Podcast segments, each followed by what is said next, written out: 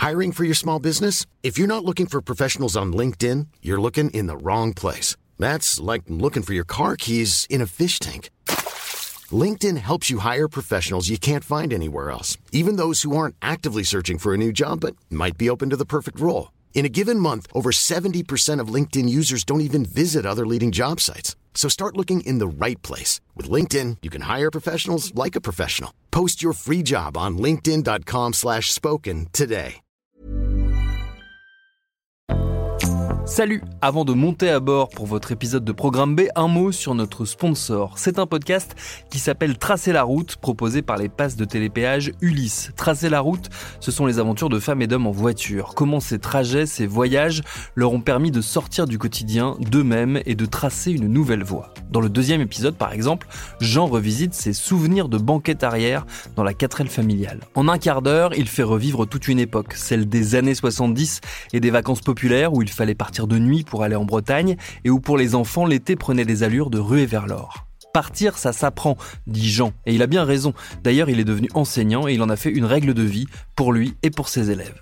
Pour découvrir son récit, filez donc écouter Tracer la route, disponible sur toutes les plateformes. Ça fait réaliser que ce n'est pas la destination qui compte, mais le voyage, que chaque étape nous enrichit et façonne la voie qui nous ressemble. Bonne route vers votre épisode.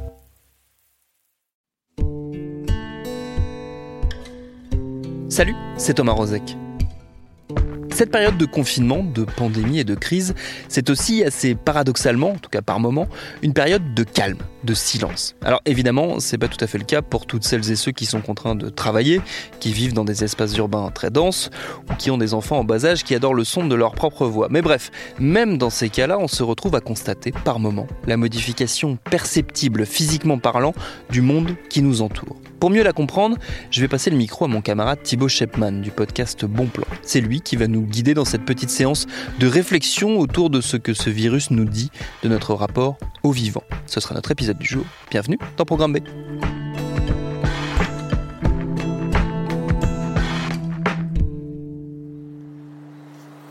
Des chèvres cheminent dans une station balnéaire du pays de Galles. Des pumas se pavanent à Santiago, au Chili. Des manchots manœuvrent dans les rues du Cap, en Afrique du Sud. Et partout, des humains filment d'autres animaux qu'eux, se baladant dans les villes. L'expression qui revient le plus souvent, c'est la nature reprend ses droits. La nature. J'ai l'impression qu'on n'en a jamais autant parlé que depuis que nous sommes, pour beaucoup, enfermés.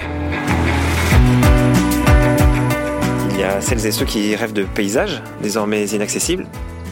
Il y a celles et ceux qui se promettent de protéger la nature quand ce sera à nouveau possible.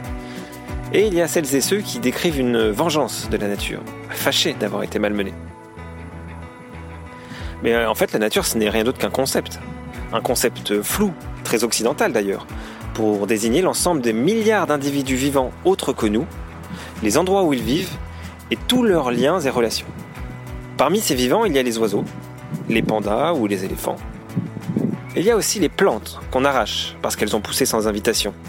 Les araignées qu'on écrase dans notre salon parce qu'une légende tenace nous fait craindre une piqûre. Et les gros insectes volants qu'on tue après avoir dit hmm, c'est pas un frelon asiatique? Et il y a les pangolins, les virus et les chauves-souris.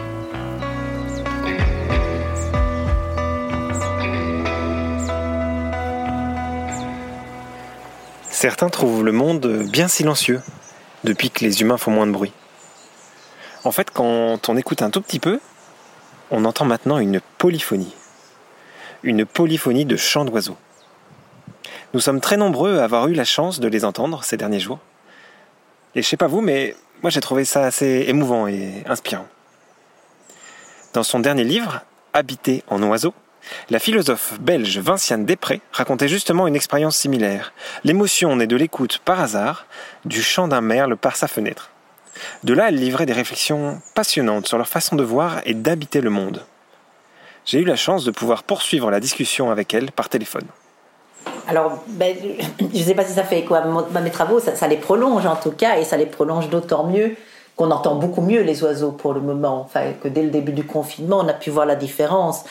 Alors cette différence, euh, j'en ai entendu parler évidemment par nombre de personnes qui ont soit posté des choses sur, euh, sur les réseaux sociaux, soit qui m'ont écrit directement. Et c'était intéressant de voir toutes les raisons qui pouvaient expliquer que ça pouvait être prolongé pour moi et que ça pouvait être une découverte relativement inédite pour d'autres. Euh, la première raison, évidemment, pour, euh, pour euh, les, personnes qui m'écrivaient, c'est qu'elles le disaient elles-mêmes, elles avaient enfin le temps d'écouter les oiseaux. Puis la, deuxième raison, c'est que d'une certaine manière, le silence favorisait l'écoute, puisque les bruits sont tellement noyés, parasités dans ce que j'appellerais cette anthropocacophonie. évidemment, on n'entendait plus grand-chose. Euh, la troisième raison, c'est que les gens se trouvaient souvent à leur fenêtre, hein, là où on écoute les oiseaux, c'est soit dans le jardin, soit à la fenêtre. Et je crois que le, confinement a favorisé, si vous voulez, la création de certaines formes d'interface intérieure-extérieure qui rendaient le monde extérieur sensible d'une autre manière. Mais si on s'en tient à ces raisons-là, ce serait embêtant parce que ça prolongerait pas du tout le travail que moi j'avais essayé de faire et qui était de dire oui mais comment les oiseaux eux-mêmes participent à ce qu'on sait à propos d'eux et comment est-ce qu'eux-mêmes prennent position par rapport à ce que nous arrive comment est-ce que quand on, étudie les animaux qu'on entre en rapport avec eux comment est-ce qu'on essaye aussi de leur donner un rôle une place euh, euh, une activité dans ce qui dans ce qui se passe et donc se limiter à dire ah ben tiens le silence nous favorise favorise l'écoute dire euh, nous avons du temps, dire nous sommes confinés, donc nous sommes plus facilement à nos balcons, à nos fenêtres, euh, voire dans les jardins pour ceux qui en ont. Ce serait ramener encore tout à nous. Et je trouvais intéressant de, voir s'il n'y avait pas un contrepoint à ça. Et donc j'ai commencé à chercher. Et je me suis rendu compte, et ça a été étayé depuis, par, euh, je l'ai lu plusieurs fois par plusieurs ornithologues notamment, mais que le fait qu'il y ait un silence qui se soit installé, les oiseaux ont, compris ce silence. Ils n'ont pas compris l'origine de ce silence, ils n'en savent pas grand-chose du virus probablement, mais en tout cas, ils voient les effets d'un monde qui est soudain ralenti, qui est beaucoup moins chaotique, beaucoup moins perturbé et qui leur laisse beaucoup plus d'espace sonore en quelque sorte. Et ça, ça commence à devenir intéressant, c'est que les oiseaux auraient pris en compte ce qui est en train d'arriver et auraient utilisé euh, cela. Et donc de là, moi, à dire et je l'ai lu chez un ornithologue également, euh, que les oiseaux, d'une certaine manière, euh, ont un temps de parole pour le moment qui est nettement favorable à ce qu'ils sont en train de faire, c'est-à-dire qu'ils sont en train, pour beaucoup d'entre eux, d'installer leur territoire, de, de vaquer aux occupations euh, de la préconjugalité ou de la conjugalité, et que à ce moment-là, eh bien, ils avaient, ils avaient modifié en réponse à ce qui, à ce qui est autour d'eux ils auraient modifié leur manière de chanter et ils le feraient sans doute peut-être avec plus d'enthousiasme, de dynamisme, de conviction que ce qu'ils ne le faisaient auparavant. Et alors ça permet de rééquilibrer cette idée selon laquelle on les entend mieux parce que le confinement nous permet de les entendre mieux. Oui, on les entend mieux parce que le confinement nous permet d'entendre mieux les oiseaux qui chantent de manière sans doute plus remarquable, plus importante et plus intense qu'auparavant. Ouais, c'est un but de se poser la question euh, de leur point de vue aussi. Euh, il me semble que c'est important parce que s'il y a quelque chose que le, ben, que le confine, que la crise pourrait, pourrait nous, nous, nous obliger à apprendre, euh, c'est que euh, nous ne sommes pas seuls au monde. Déjà, si un petit virus, comme on dit certains, arrive à paralyser une économie mondiale, ça prouvait bien qu'on n'était pas seul au monde et qu'on l'apprend ben, sur le mode un peu dramatique et violent. Euh, mais, mais il, était peut-être temps, en effet. Ben, alors, beaucoup de gens savaient qu'on n'était pas seul au monde. Il y a des gens qui observent les oiseaux de la campagne, qui vivent avec des animaux, etc mais il me semble qu'on avait plutôt tendance à l'oublier, notamment dans les, dans les zones euh, urbanisées et dans les vies euh, absolument folles que la plupart d'entre nous menons. Alors, euh, redécouvrir ben, qu'il y a d'autres êtres et que d'autres êtres peuvent nous mettre en joie, peuvent nous faire penser, peuvent nous faire rêver, ou simplement créer de la beauté là où on ne s'y attendait peut-être pas, c'est-à-dire dans une situation critique. Moi, je trouve que c'est extrêmement intéressant. Et puis prendre leur point de vue sur le monde, c'est commencer à composer politiquement peut-être aussi le monde. C'est-à-dire, euh, je vais dire, euh, nous avons quand même des systèmes de composition politique exclusivement humains et encore pas tous les humains. Donc c'est déjà, euh, c'est déjà mal parti comme, comme forme démocratique de vivre ensemble. Et je trouve que c'est intéressant, ben, d'une certaine manière, que ce que la crise met en évidence à, plusieurs niveaux, c'est que ben, d'abord qu'il y a d'autres humains que ceux qui sont toujours à l'avant-scène euh, pour parler, pour prendre les décisions, pour tirer les privilèges, mais que quantité d'humains aujourd'hui, et d'humains, euh, ben, je parle des soignants, je parle des gens qui travaillent dans les grands magasins, etc., euh, disent ben, nous sommes là aussi et sans nous, il n'y a plus rien qui marcherait. nous composons votre monde et nous sommes nous sommes des, points cruciaux, des sites cruciaux de composition d'un monde social et politique. mais qu'on puisse aussi élargir ça en pensant que oui, mais il n'y a peut-être pas qu'une affaire d'humain et, peut-être que les, les, animaux aussi, on souhaiterait qu'ils puissent être pris en compte dans la composition du monde commun.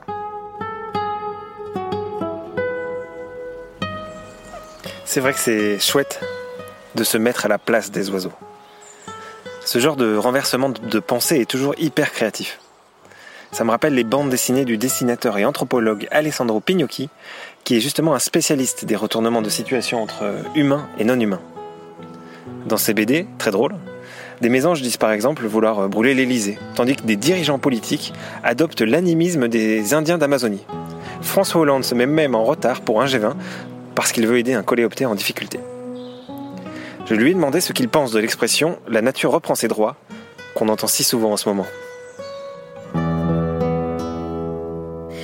c'est complexe, il y aurait beaucoup de choses à en dire. Déjà qu'elle qu'elle entérine complètement le dualisme occidental euh, nature-humain, quoi. C'est euh, soit l'un soit l'autre.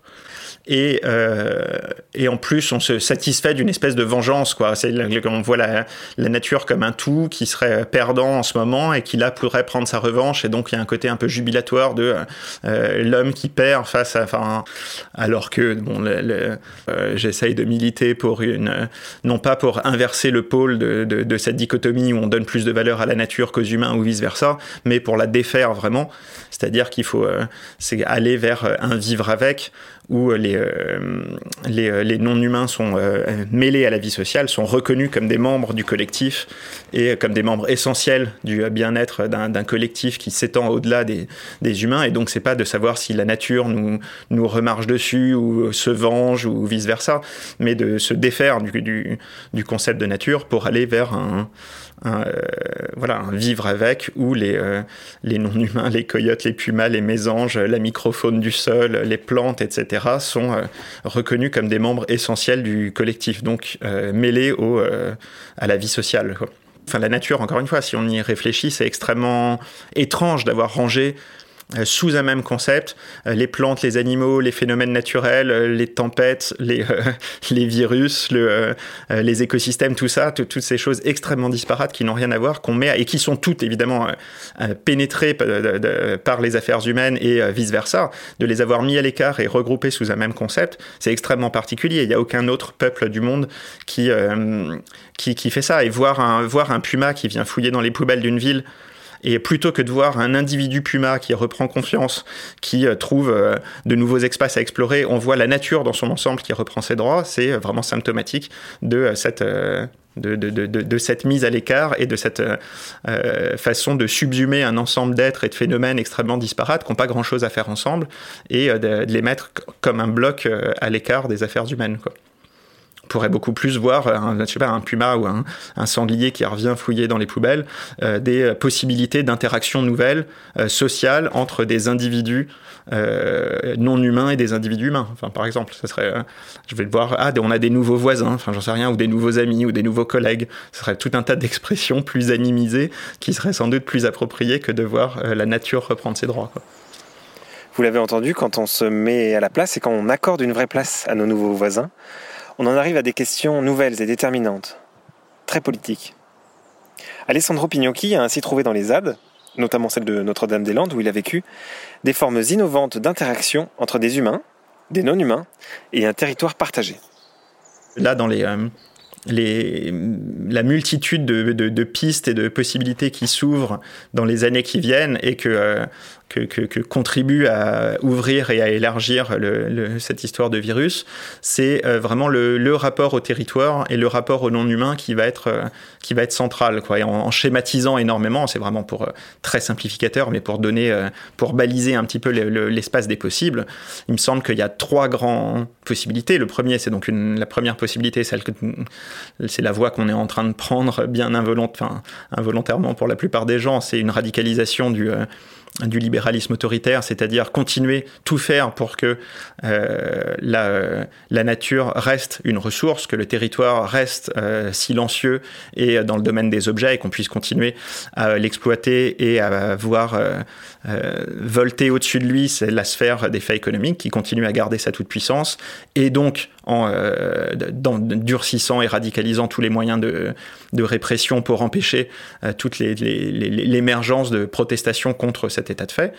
Ensuite, il y a un atterrissage, pour reprendre les termes de Bruno Latour, c'est-à-dire une, une, considération des liens euh, à la terre, au territoire, qui, serait, euh, qui se sur un mode euh, réactionnaire, en gros, qui, qui bégayerait un petit peu avec ce qui s'est passé en Europe dans les années 30, c'est-à-dire on, prendra acte du fait que le territoire n'est pas un pur objet utilitaire, mais en mettant en avant les liens patriotiques de la nation, du sang, des ancêtres, etc. Donc c'est le et ça, ça, éventuellement, en le teintant euh, d'écologisme, c'est euh, sans doute ce qui va euh, enfin, c'est pas sans doute, c'est certainement ce qui va être au cœur de la campagne du, Rassemblement national, c'est-à-dire une espèce d'écologie réactionnaire euh, et euh, centrée sur la patrie, la nation, etc. Et la troisième voie, c'est celle qui est dessinée entre autres par les ZAD, c'est la mise en avant de liens au territoire qui sont inclusifs, qui ne visent pas à exclure les étrangers, mais au contraire à inclure le plus d'êtres possible, humains et non humains, dans le collectif,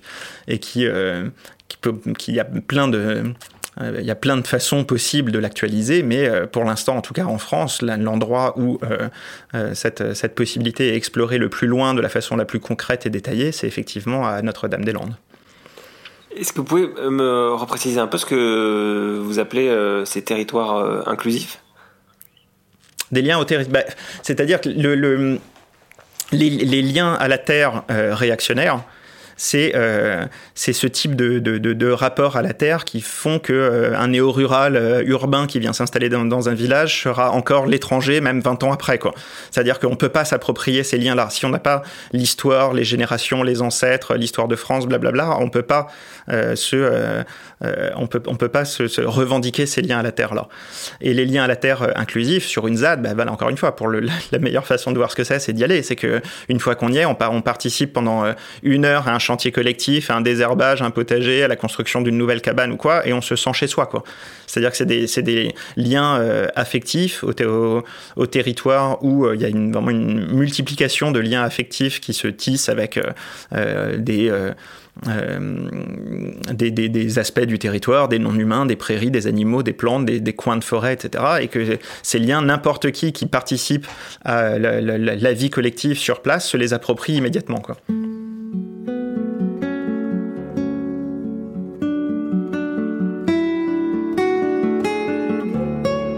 La question qui va se poser, c'est comment on ne va pas recommencer comme avant? Comment on se comportera et comment on nourra des liens avec les autres êtres vivants une fois que le confinement commencera à se lever? Vinciane Després, elle, propose des alliances avec les non-humains, à commencer par les oiseaux. Le confinement ne durera pas, euh, ou en tout cas des, modes de confinement ne dureront pas euh, trop longtemps, c'est tout à fait souhaitable. Euh, donc ça veut dire qu'on va, on va réenvahir l'espace prochainement, plus que probablement. La question plutôt à se poser, c'est est-ce qu'on gardera un souvenir de ce qui s'est passé et est-ce que ça infléchira quelque peu la façon dont on pensera désormais l'occupation de l'espace et sonore et, euh, et spatial, géographique, politique, etc là, je reprends ce que, Baptiste Morisot a déjà proposé. Je reprends, ben, je, crois qu'Alessandro serait d'accord avec moi aussi sur ces questions-là, enfin de ce qu'on a pu en discuter. Je reprends aussi ce que Jacques Tassin dit. C'est tiens, mais nous avons manqué à ce point de sensibilité. Euh, Jacques Tassin disait par exemple que euh, il est quand même un peu étonnant qu'on n'ait pas remarqué plus vite et, et, de manière plus, plus collective le fait qu'il y avait tellement moins d'insectes sur nos pare-brises quand on se déplaçait ce qui était quand même un très très mauvais signe. Euh, euh, comment ça se fait qu'on n'a on on pas perçu que les, oiseaux chantaient beaucoup moins? Enfin, si certains l'ont perçu, mais comment est-ce que ça n'a pas plus, ça nous a pas plus affecté? Comment est-ce qu'on n'a pas été mis plus en alerte? Et donc, euh, si, si, si l'alerte n'a pas bien fonctionné, si les craintes n'ont pas bien fonctionné, si les absents, si voilà, si les absents n'ont pas réussi à faire entendre leur absence, leur absence, est-ce qu'on peut, on peut espérer, souhaiter, et je pense que c'est ça que j'essaye de soutenir aussi en m'intéressant au chant des oiseaux, on peut souhaiter que les formes de présence, elles, puissent donner envie d'être mieux soutenues, puissent donner envie aux gens de se dire, tiens, mais ça c'était bien, et quelles étaient les conditions par lesquelles ça a pu avoir lieu, et comment est-ce qu'on pourrait garder précieusement ces conditions Comment est-ce qu'on pourrait les activer, ces conditions? Voilà. Alors ça, c'est le premier point. Ce qui me fait dire, moi, que d'une certaine manière, on fait, on fait une forme... Il y a des alliances à créer avec les oiseaux pour le moment. Et ce que j'appelle des alliances à créer avec les oiseaux, mais c'est de se dire que si les oiseaux arrivent à nous toucher autant, si, si nous sommes si contents de les voir, si nous sommes si contents de les entendre, si ça devient si précieux pour nous d'être dans un monde avec des oiseaux qui chantent et qui chantent aussi bien, aussi fort, aussi, aussi mélodieusement, ben, peut-être qu'en effet c'est une bonne alliance à créer, c'est de se dire bon ben, euh, ben voilà, nous voudrons vivre dans un monde où il y a des oiseaux dorénavant. Et ça c'est une alliance. Alors les oiseaux ils sont pas totalement partie prenante, on leur a pas demandé leur avis pour créer une alliance avec eux, mais on peut être un peu malhonnête dans les alliances et faire des alliances euh, qui seront honnêtes malgré tout, puisque les oiseaux en seront nettement bénéficiaires si on arrive à, tenir cette alliance avec eux. Alors on commence par quoi? Par écouter et accorder de l'attention aux autres animaux. On va d'ailleurs commencer par écouter les oiseaux, en demandant des conseils à Alessandro Pignocchi et Vincent Després. Bah, en, y, prêtant attention. Après, il y a plein de, il y a plein de, moyen d'identifier les, euh, chants d'oiseaux. Bah, par exemple, de trouver des, sans doute dans le voisinage, il y a des gens qui s'y connaissent un peu plus, qui peuvent vous initier. Et, euh, et un exercice que propose Vinciane Després dans euh, Habiter en oiseau et que et je me suis aperçu que moi je le faisais pas du tout parce que pour le coup je suis ornithologue passionné depuis que je suis petit mais dans un premier temps d'une façon très occidentalisés, encore une fois, et en, vraiment en identifiant simplement les espèces et en voyant des espèces avant de voir des individus.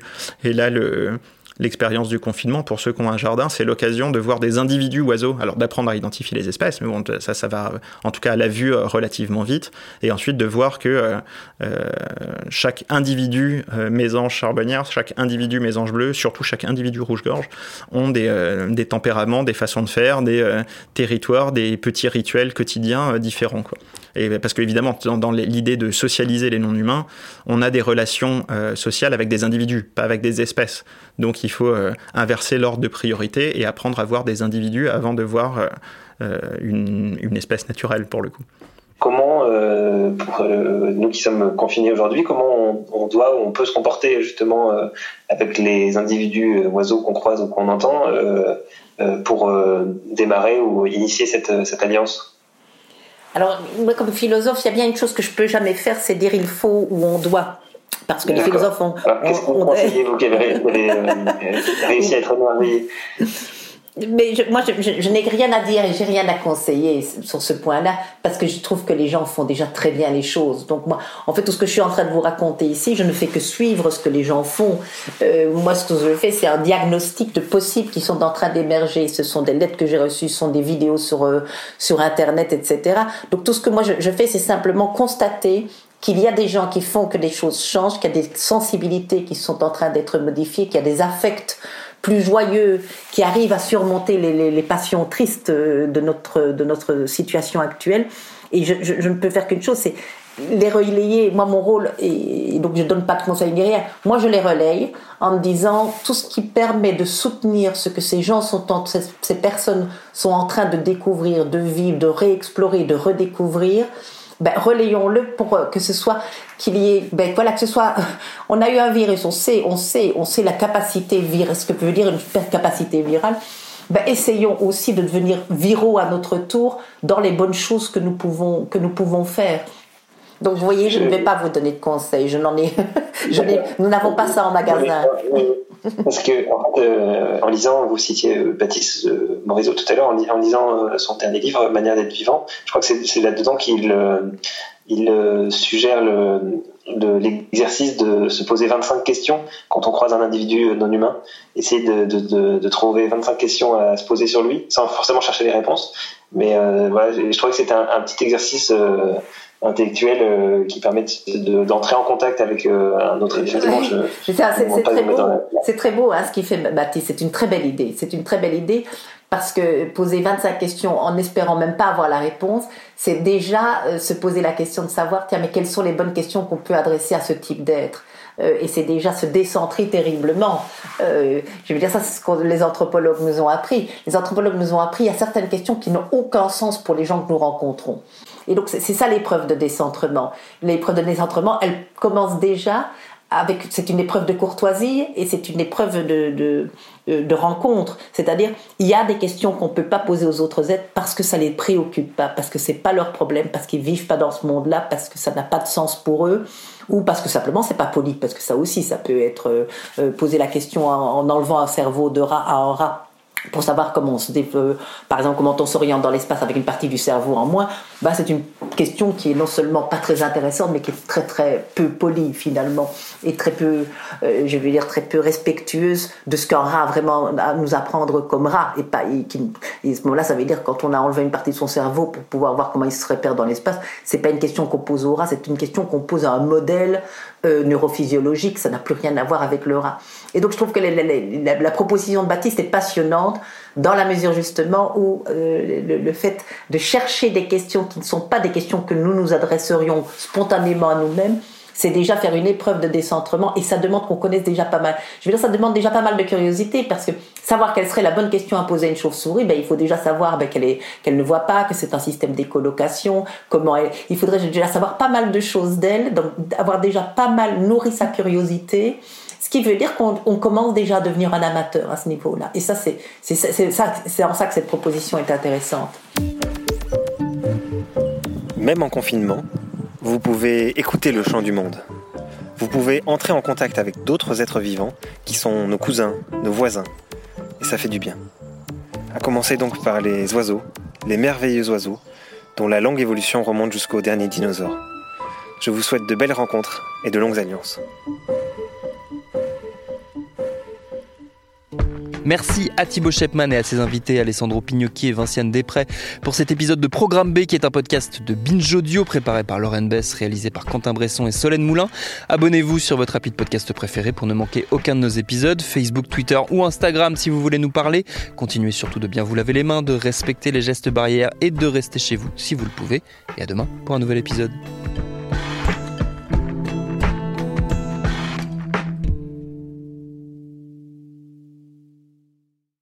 Paris Hilton, Alizé, Justin Bieber, Samina Seri, Geneviève de Fontenay.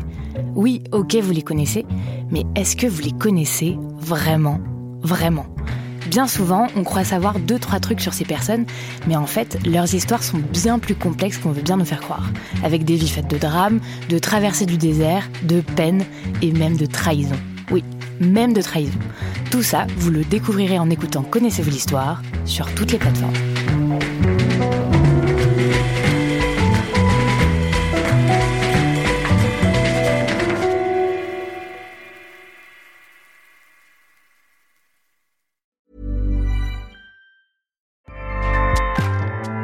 ACAST powers the world's best podcasts. Here's a show that we recommend. Hi, I'm Jesse Cruikshank. Jesse Cruikshank. I host the number one comedy podcast called Phone a Friend. Girl, let's phone a friend. Not only do I break down the biggest stories in pop culture with guests like Dan Levy and members of InSync, I do it with my own personal boy band singing jingles throughout. Because it's my show. It's your show, girl. New episodes of Phone a Friend. Yeah. Drop Thursdays wherever you get your podcasts. So work it, girl. Yeah, work it. Okay, that's enough. ACAST helps creators launch, grow, and monetize their podcasts everywhere. ACAST.com.